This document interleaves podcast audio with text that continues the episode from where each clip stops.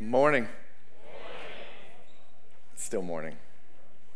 I, I lose track. We used to start, we had, to, had a 9 and 11 service, so every once in a while I'm like, is it still morning? I'm like, yeah, we're pretty much always still morning when I get up now. Um, but man, last week was Church on the Lawn. How exciting was that? I mean, enjoyed that. There is no way we would have fit in this building last, last week. So I think every week we're just going to advertise food trucks just, just for fun. It's like, hey, we got food trucks come to church, hear about Jesus, and let's worship Him. But anyway, it was fun. But thank you all who, I know like Josh, he, he couldn't be here last week. They were uh, dropping a kid off at college, and we had a couple folks doing that. Um, but but jo- can we give Josh a hand? He did so much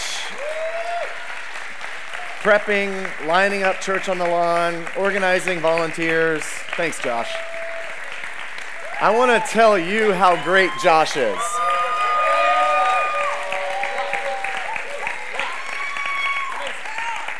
So, Josh's love language is talking about how great he is in front of him to others. That's, that's his love language. So, your heart's full now, isn't it? Um, if Steve, Steve Bowen, can you just wave? I know he doesn't like to be recognized, but he took some crews. He did some pretty amazing things uh, this week. We, he and some team members loved on the schools again.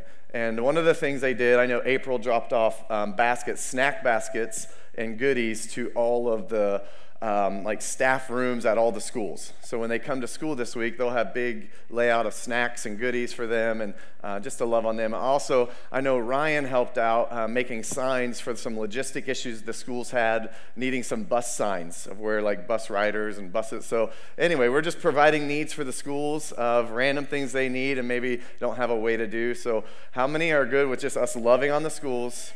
Revealing the kindness and the goodness of God. So thanks, Steve, April, Ryan, and any others that, that may have helped out with that. All right, now let me get to one last thing uh, before all the parents come back in here. La- Friday night, we had a major event, a major church event. Um, we, we had the Upper Room Softball Championship.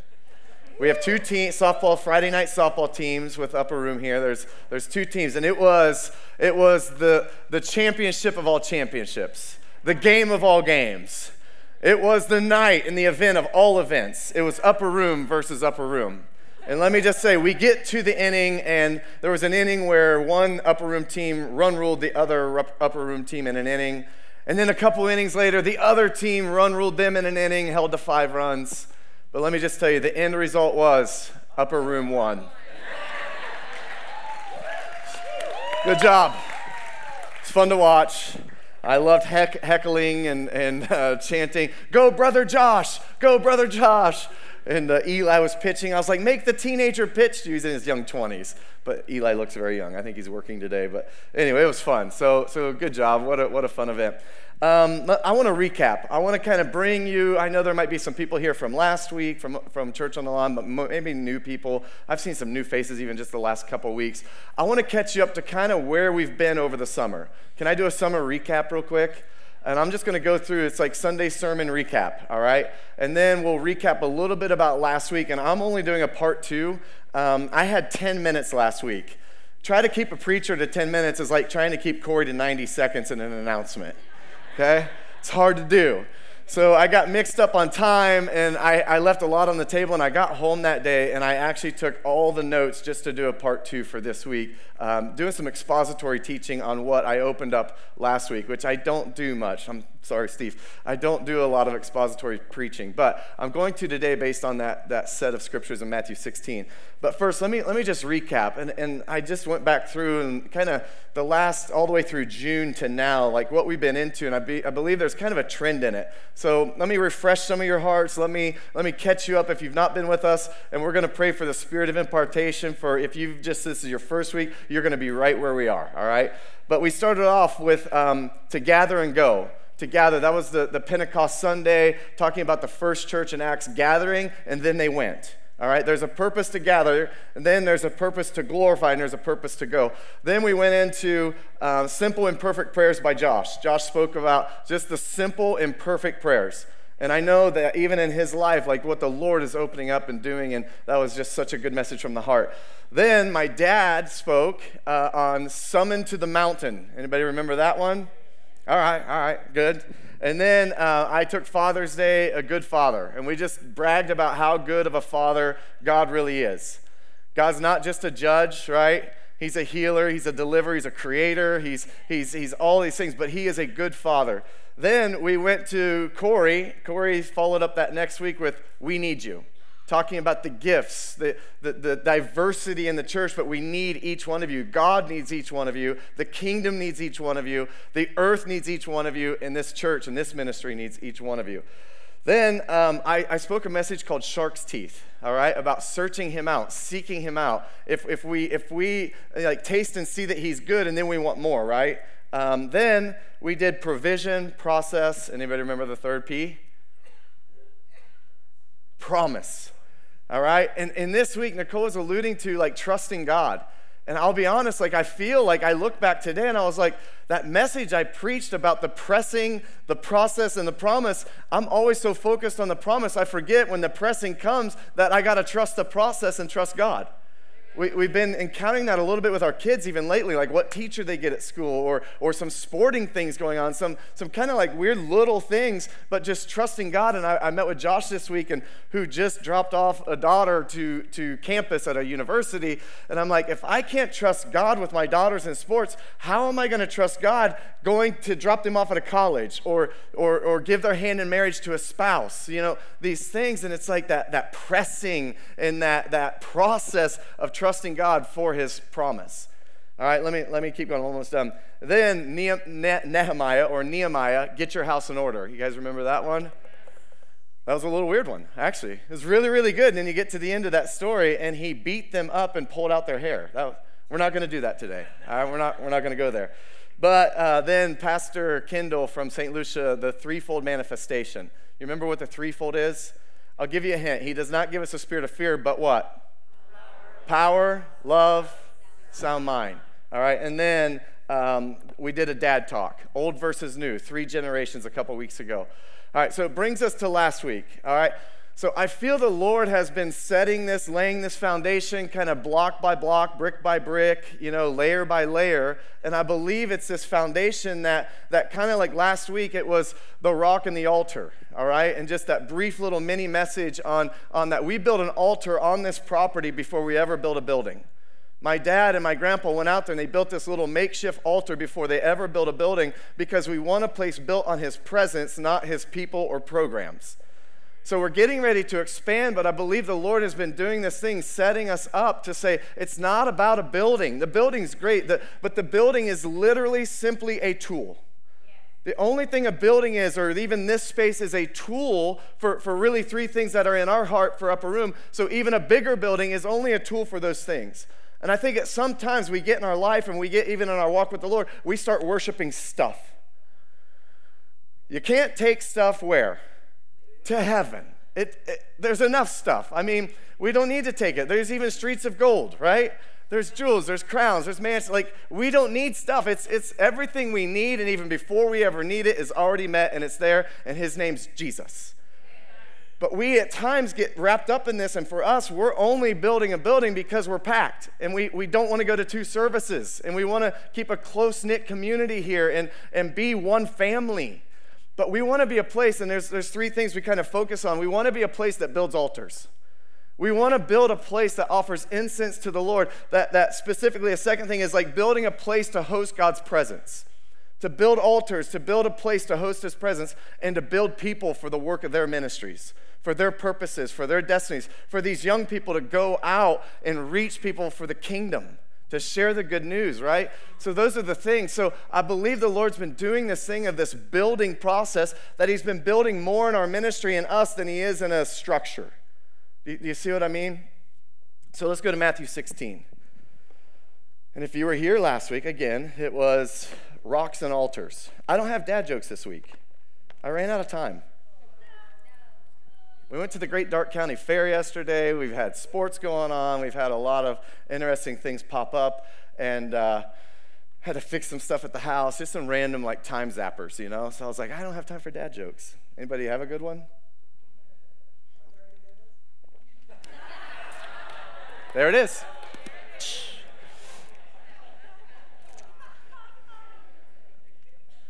All right, I'm going to read the, I'm going to be an NLT just, just for the sake of today. Uh, oftentimes, the rest of the scriptures I'll read today are ESV, um, but for this, uh, NLT. And I'm going to read it as a whole, and then we'll go back through and just kind of like dissect each part. And again, read this last week, uh, but want to go into a little deeper on each, each part because I feel it's fitting for this house and I felt the Lord prompt me a couple weeks ago to now start start like it's it's we've been trying to build up like um, let me let me see if I can put words and language to this. I feel it's important to have a healthy culture and unity here and a body of believers that actually love each other.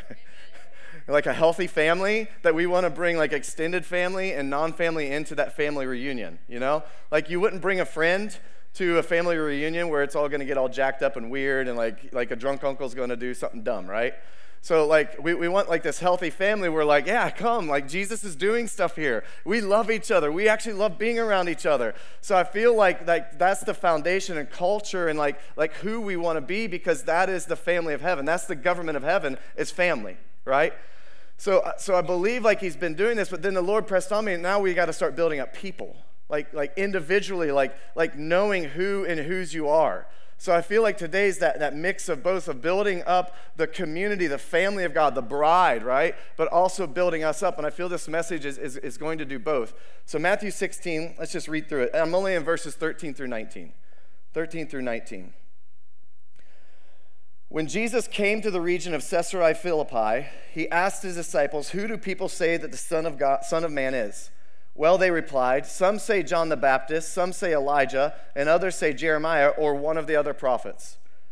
Then he asked them, But who do you say I am? Simon Peter answered, You are the Messiah, the Son of the living God. Jesus replied, You are blessed, Simon, son of John, because my Father in heaven has revealed this to you. You did not learn this from human beings. Now I say to you that you are Peter, which means rock and on, upon this rock I will build my what? Church. And all the powers of hell, or the gates of hell, will, shall not prevail or will not conquer it. And I will give you the keys of the kingdom of heaven. Everybody say keys. Whatever you forbid or bind on earth will be forbidden or bound in heaven, and whatever you loose or permit on earth will be loosed in heaven. All right? So, so let's just go through this just, just a little bit. First off, I want to do a little history lesson of where this takes place. I think it's important to know that oftentimes when Jesus is, is telling stories, who the audience is or where he's at, or sometimes the underlying um, knowledge of the history or why or where, okay? So this is an area called Caesarea Philippi, and it, it's actually um, north of Galilee and Mount Hermon, okay?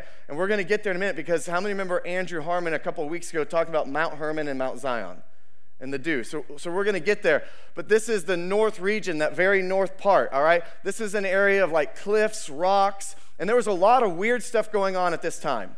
At the moment this is going on, there's these group of people or, or these, this false religion happening worshiping this god named Pan. All right? And this is the God they were worshiping who's a God of fear, of infertility, and there was a lot of perversion going on, including relations with animals and all of this crazy stuff. So that's kind of the context where Jesus is coming to Peter and he's having this conversation like, what's going on here? Who do people say that I am? And then we get into this context of, of, of like where, what's going to happen and how we're going to build this church. And, and first off, there's this thing of, of fear, all right? So there's no fear in love because perfect love casts out what? Fear. So Jesus, he's like, he's taking this realm where they're worshiping this God of fear and infertility, and, and he's, he's changing the script here. He's changing what's happening. And, and he's saying, and by the way, Peter, this is going to unlock heaven because I'm about to give you the keys. So, so there's this thing of, for God doesn't give us a spirit of fear, but what? Three manifestations, right? That, that Kendall spoke about. So fear restricts us of what we're capable to do and God has called us to do. There's this fear, there's this, there's this paralyzing thing called fear, but God is the God of peace. God is a God of joy. God is a God of purpose. He doesn't give us fear, He gives us power, love, and a sound mind, wisdom and revelation to understand. So, so then we get because Jesus came to set captives free. So we get to this place, and here's what I believe he's saying. Jesus is saying, like, on this rock, right here, Peter, we're going to build the church. Right here in this darkness, right here where all this perversion is happening, right here where there's all this fear and all these things and these false gods being worshiped, right here in the midst of all this sin. Yep, this is the perfect place. We're building our church right here. It's, it's in this region. It's, it's right here, but it's also on this rock. And we're going to get into that here in a second. But it's, it's right here because this is the perfect place, Peter, to build a church. You don't take a shower when you're clean, you take a shower when you're dirty. The best place for a person in sin or in darkness or, or, or in anything that's not of God is, is to be in a church, I hope. Because if Jesus is there, there should be transformation there. If his presence is there, there should be transformation in his very presence. In the very atmosphere that's cultivated in incense and worship here, people should be walking in these doors, and the moment they even drive in the parking lot, feel the presence of God and feel different about this place. It's not Cracker Barrel. I don't need to wait for my meal to judge it. No, I feel something here because God's here. I feel freedom here. I feel, I see flags going. I know there's freedom here. I hear expressions of worship. I hear, I hear spiritual signs and wonders and giftings happening. I see the prophetic in action. I see people praying for each other because the presence of God is here and His Spirit dwells here and His Spirit's in us to activate. So all of a sudden, we get in that place because the best place for a church is darkness. I think sometimes we're for, oh, we, we, don't, we don't, no, we have a business in Tipp City called a coffee shop because we want people to feel the love of Jesus through a cup of coffee as well. We want to be right in the middle of the darkness because I don't know about you, there's this news. I, I saw it, I saw it on Instagram. Light wins. I was scrolling my reels and it said Jesus wins. I was just messing with you. I, I didn't really see that. I probably did, but because once or twice a day I do get lost in reels usually on the toilet. But I think sometimes we're so afraid of darkness. We're so afraid of the icky or the sinners or, or the people we don't agree with. I don't know about you, but my Bible says that He has made a table, He has prepared a table before us in the presence of our what? Enemies. Because with Jesus in us, we win. We don't have to fear darkness. We don't have to fear sin when we're delivered by the King. When his blood covers us, it wins. I saw Peter Lewis put something out a little while ago. He's a friend of the house and Braveheart Ministries. A lot of you are connected to that. And, and I just, I remember he's like, when you think you're having a bad day or things aren't going right, just remember the blood covered you. I was like, oh my gosh. That alone is enough for me to have an amazing day. His blood alone is enough to meet every one of my needs Let's, let's move on. So we, we get down to verse 16. It says, Simon Peter answered, You are the Messiah, the Son of the living God. And, and I love how he says, You did not learn this from human being. I love it in the Bible. There's a context where he's looking at two. He's like, He says, They weren't educated men, but they had been with Jesus. You know, we believe in education here. We believe in higher education and uh, we believe in seminary and, and, all that stuff to better ourselves and grow and to, to grow closer to the Lord and learn and learn the history and the things. And we have some theologians here and scholars here. But there is a, also the side of we can know all that, but if we don't experience it and know Him, then what is it worth? The education, the knowledge, the Word backs up who He is. So it's this thing to where we can know the, the Word of God, but if we don't know the God of the Word, there's really no point. It's, it's to know both. It's to, it's to know Him. It's to be with Him. It's, to, it's, it's, it's when Moses would, would encounter Him, his face would be so bright he had to cover it up. Josh was praying in the huddle this morning. Thank God we don't have to cover our face anymore. Thank God the veil was torn. Thank God we have an all access pass to go to the Holy of Holies anytime we want. We don't have to go through a high priest. There doesn't have to be an invitation. The invitation was the cross on Calvary, and his blood paid for it, and the veil was torn heaven to earth so we can have an all access pass. There's your invitation. It was over 2,000 years ago, and it's amazing. So we, we get to here, and he's like, But you didn't learn that through human being. And then he says this Now I say to you that you, Peter, which means rock, on this rock we'll build our church. Now, now there's, some, there's some conflict here. Now he's saying this, and there's this there's this space because I think what he's saying is Peter, we're about to build something, but it's going to be different. We're about to build something, and me and you together, and, and in this place, we're going to build something, and it's going to bring heaven. It's going to be like heaven. It's going to be like, like no other because I am the rock.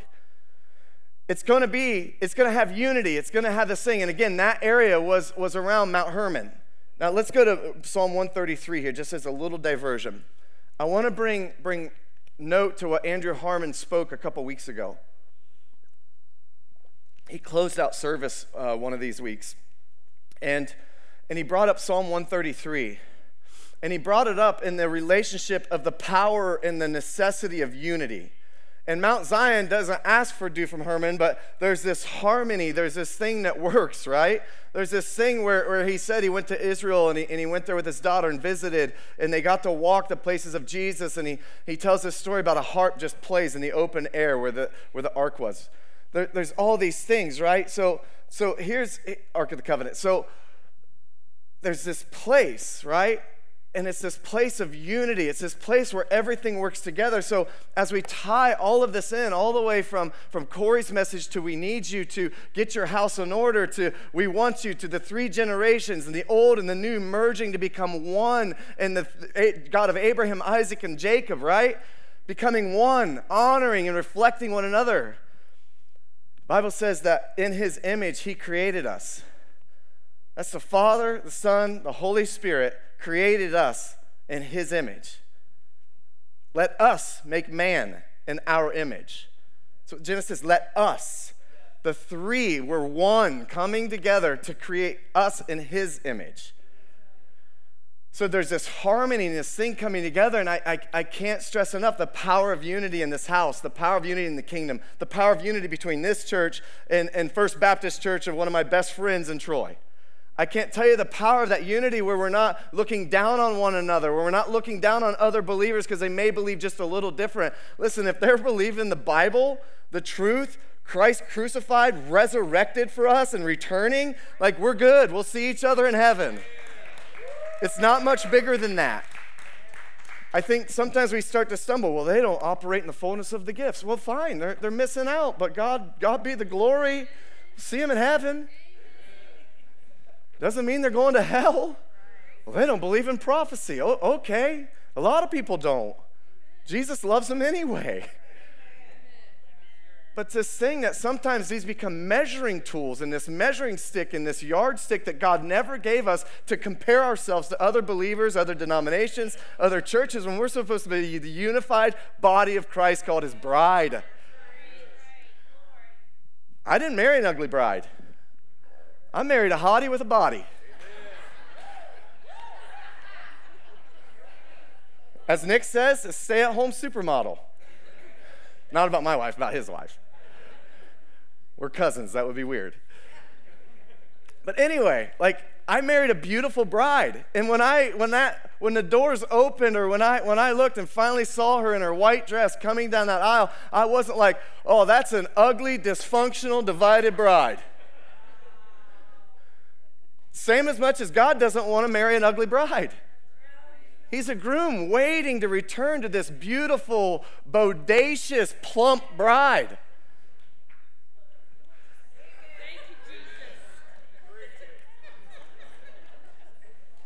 And this body, in the body of Christ, should be making heaven crowded and that bride bigger. He wants a plump bride. I'm not, I don't know how else to say it. It's a beautiful bride, full of unity. So we get to Psalms 133 here. It says, when bro- it's called, the title in, in, my Bible says, When Brothers Dwell in Unity. And again, uh, Andrew referenced this. Behold, how good and pleasant is it when brothers dwell in unity. It is like the precious oil on the head running down to the beard and the, uh, on the beard on the beard of Aaron, running down on the collar of his robes. It is like the dew of Hermon, which falls on the mountains of Zion. For there the Lord has commanded the blessing life forevermore. How powerful that is that they're working together, and the Hermon and the dew and, and all of this stuff, and, and how Andrew brought light to this, how it is for brothers and sisters and a family to dwell among one another in unity. And, and, I see that in this, in this place of Caesarea Philippi, this place of division, this place of, of, of worshiping this crazy God, right? This false God. And he's saying, Nope, here, this is, Peter, we're about to do something, and it's going to unlock heaven. There's going to be unity, there's going to be signs and wonders, the Spirit's going to pour out. Oh, you just wait, Peter. It's going to be awesome because I'm not a God of fear, I'm a God of peace. I'm a God of bringing people together because no weapon formed against you will prosper because we're about to plant something right in the middle of this mess, and it's going to be amazing, and Jesus is going to be glorified. So, rock says, on this rock. Peter means rock. Now, now here's, here's where we get a little bit of actually um, argument, a little divide from the theologians. Here's the best way I can summarize it two contexts of rock here. One is Petros, which is plural for rocks, and one is Petra, meaning one rock. Now, eh, he kind of used it interchangeable. There's some argument of what context that was and, and where it was in the Greek. And now, here's the thing I believe when he's saying, Peter, you're one of many rocks that we're building this church with, but it's built on me, the rock. Yes. Does that make sense? Now, let me give you an illustration to kind of paint this picture. Kenny has a concrete company. Kenny, what goes under the concrete? What is it made of? Gravel. So there's you, you form, you put these forms you know, Zach has lots of experience in this. He used to drive a concrete truck. So, so you put this, this base in, you get everything ready, you prep the ground, you get the ground ready, you put this base in, which is gravel or lots of little rocks, if you don't know gravel is, this gravel in, and then all of a sudden, on top of that, then you pour the concrete across. So, so a concrete, well, if you don't put that base down, what happens to the concrete, Kenny? It cracks. It's not solid. You need each other. For the kingdom to advance, it says that the kingdom of heaven is forcefully advancing. And forceful what?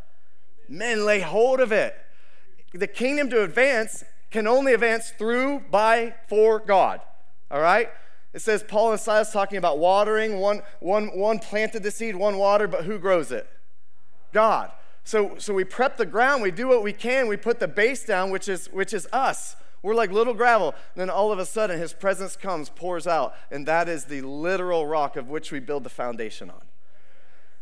Now, here's a cool thing about concrete. Do you know it takes years to cure? You can drive on it in the next couple days, right?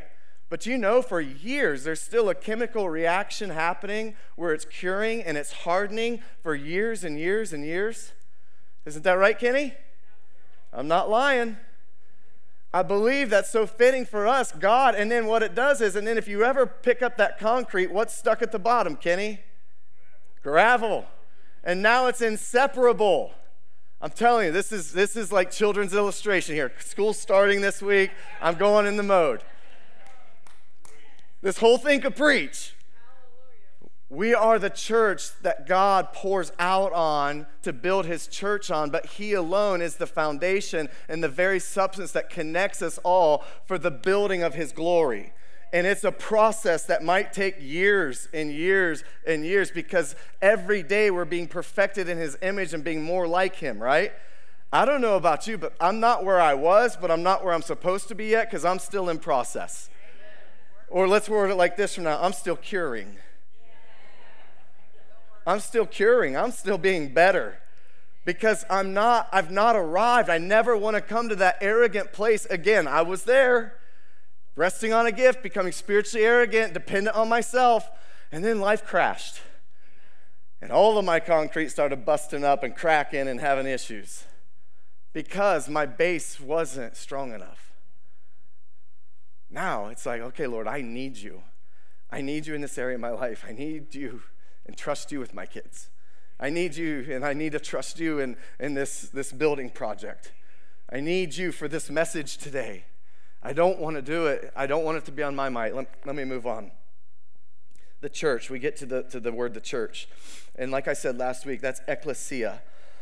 He's building this church, a gathering place. It's, ecclesia is, is, is a people gathering, it's a gathering of people. It's, it's, it's broader. And at times it was sometimes interchangeable as the political powers, the influencers, the people that gathered to, to, to not just meet to glorify Jesus, but also actually influence culture.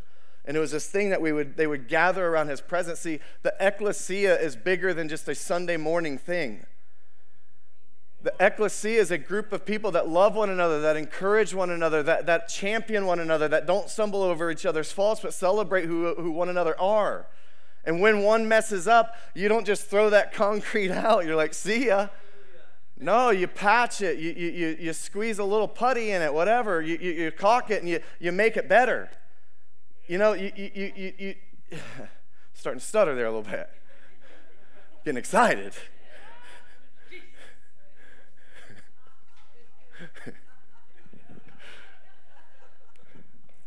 Nothing wrong with that. I'm just saying. Moses had a stuttering problem if you didn't know that. You think he's choosing the most likely guys? He's not. He's choosing the least likely.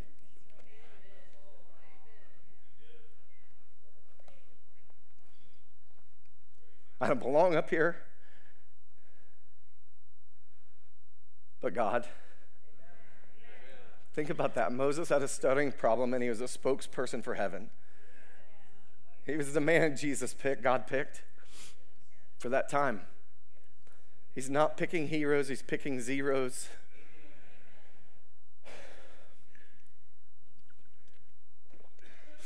I get moved because I don't deserve this. I don't deserve this life. I don't deserve Jesus. We don't.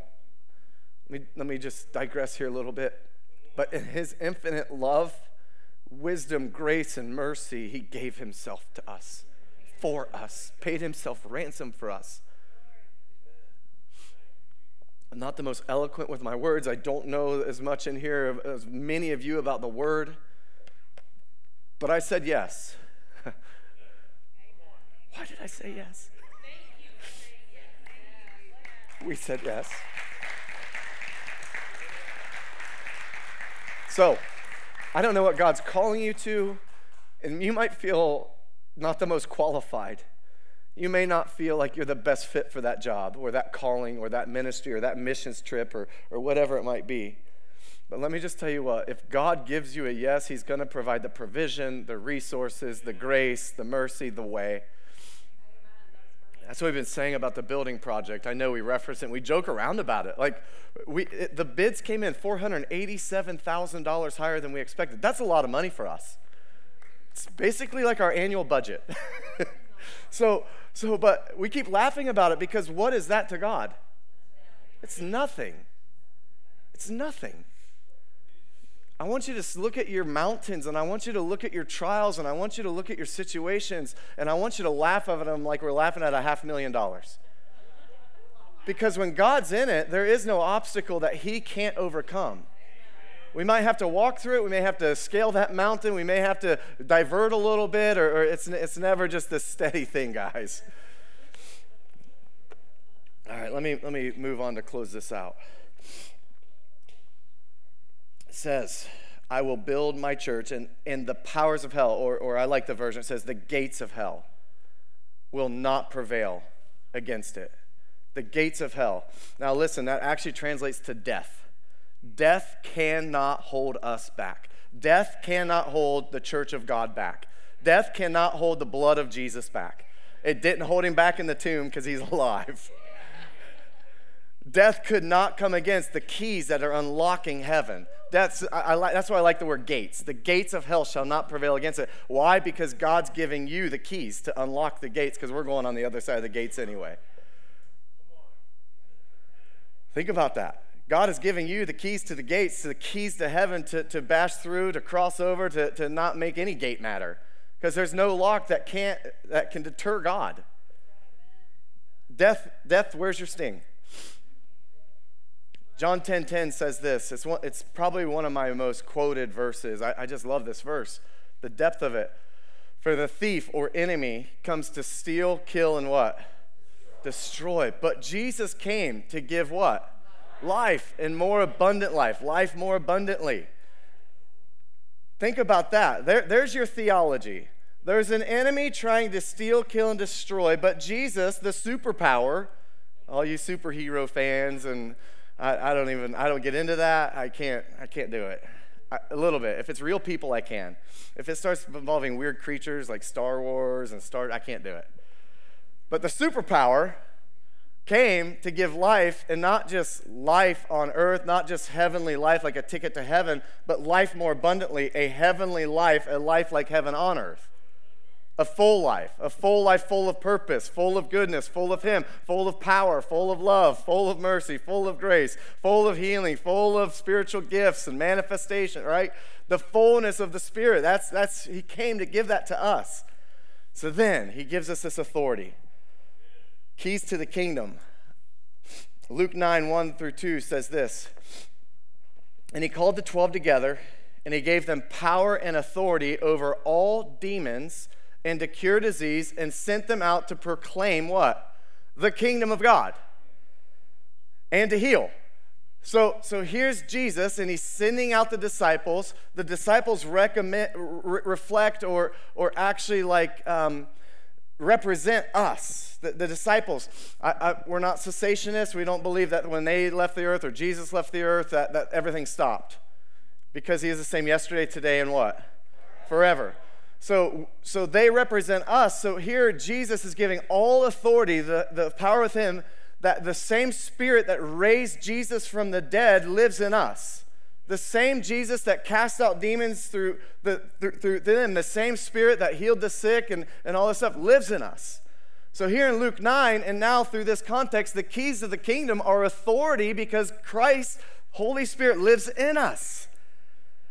So then we get this power to bind and loose. I'm about to unlock heaven for you of the power that lives inside of you you have the authority to rebuke anything coming against you, anything coming against God's plan for your life, your kid's life, your grandkid's life, addiction, or whatever it might be. Let, let me just say this you have the biblical, God given, Holy Spirit derived right to bind any attack or any, any, any weak little attempt from the enemy. That's the key of heaven. The keys to the kingdom are that you have this authority given to you, the Holy Spirit, to bind and loose, unleash heaven. Okay, so let me let me just reword some of this. To, to bind is to cancel. It's to it's to remove. It's it's to change. Right? That's the the bind.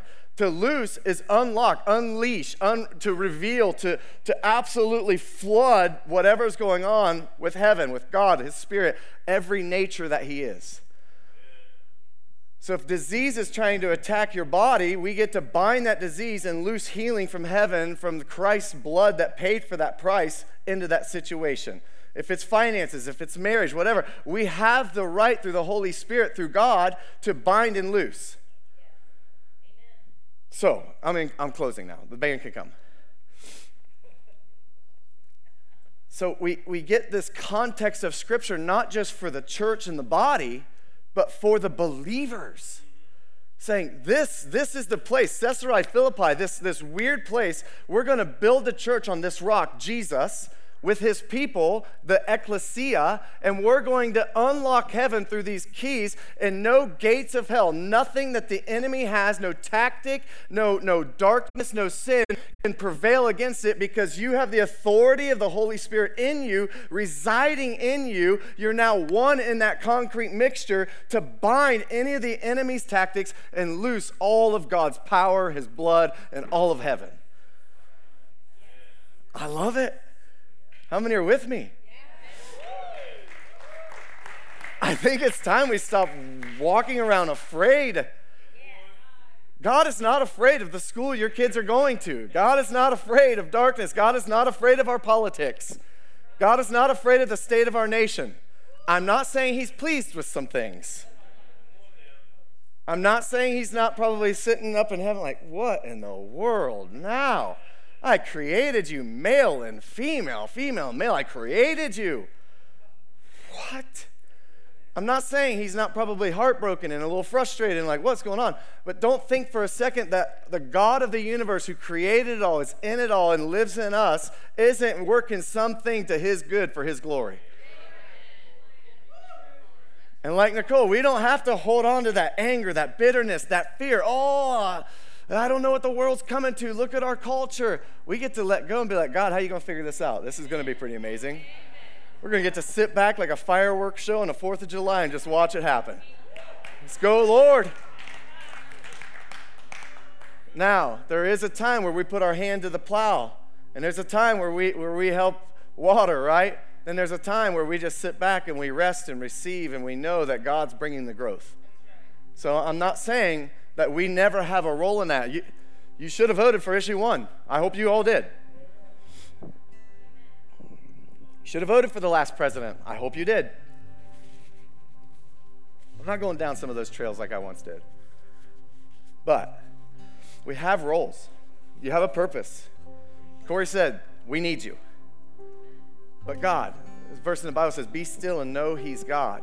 The translation that comes back actually to rest, receive, be a recipient of His grace, and know that He's in control and trust Him. That's kind of the, a bigger context. It's rest, receive. It's a recipient kind of, kind of passage. There's a time to fight, there's a time for war. In the waltz, there's a time to lean forward, and there's a time to lean back if we're always leaning back, God is calling us to lean forward sometimes. But if we're always leaning forward, we're always the lion, how do we see the lamb portrayed? If we're always the lamb, how do we see the lion portrayed, right? So there's a lot of different language with that, knowing when to lean forward, knowing when to lean back.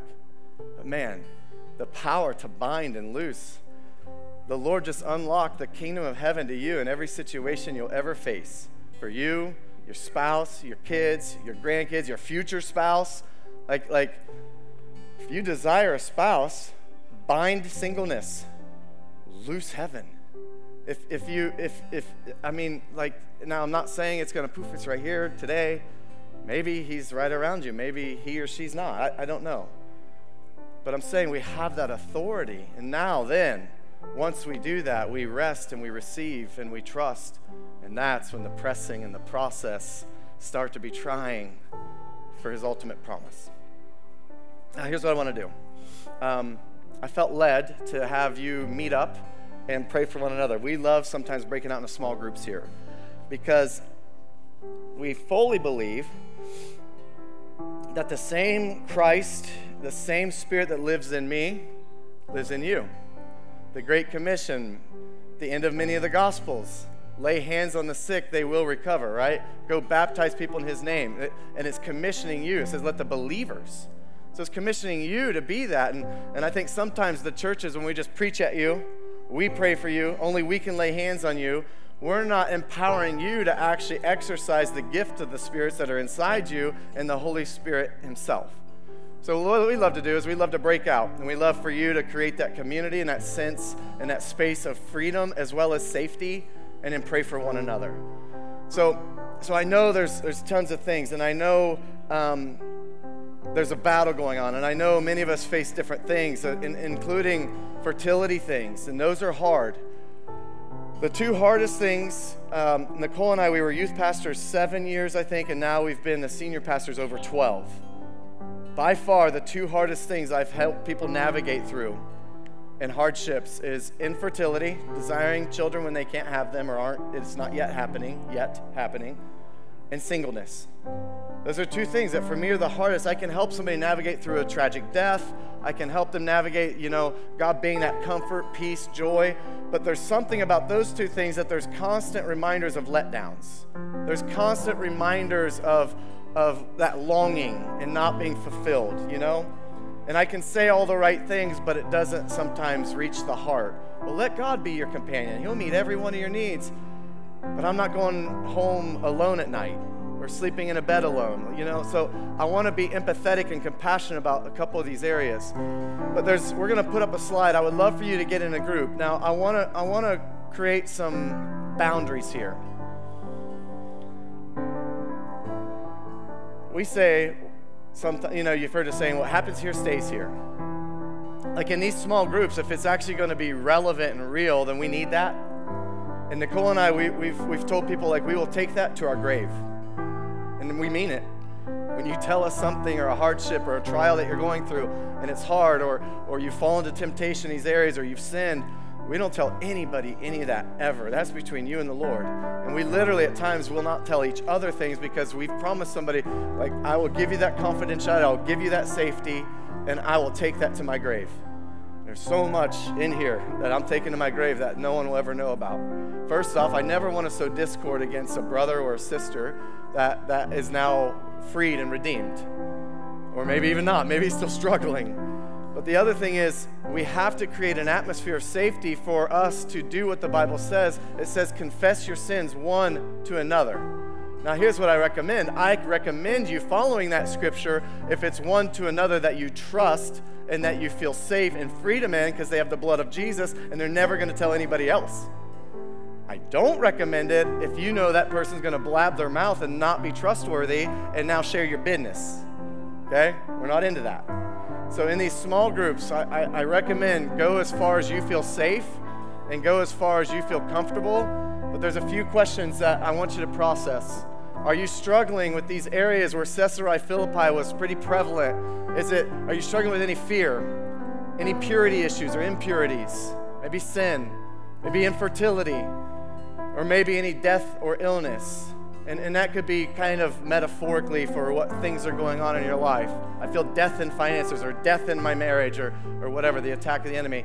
And then, after you process as small groups, maybe three, four people, what we want you to do is we want you to then at the end end that by binding whatever the issue is binding the sin binding the attack identifying what's from the enemy and then loosing heaven and god's response to it okay so uh, let's say there's, there's a cancer diagnosis.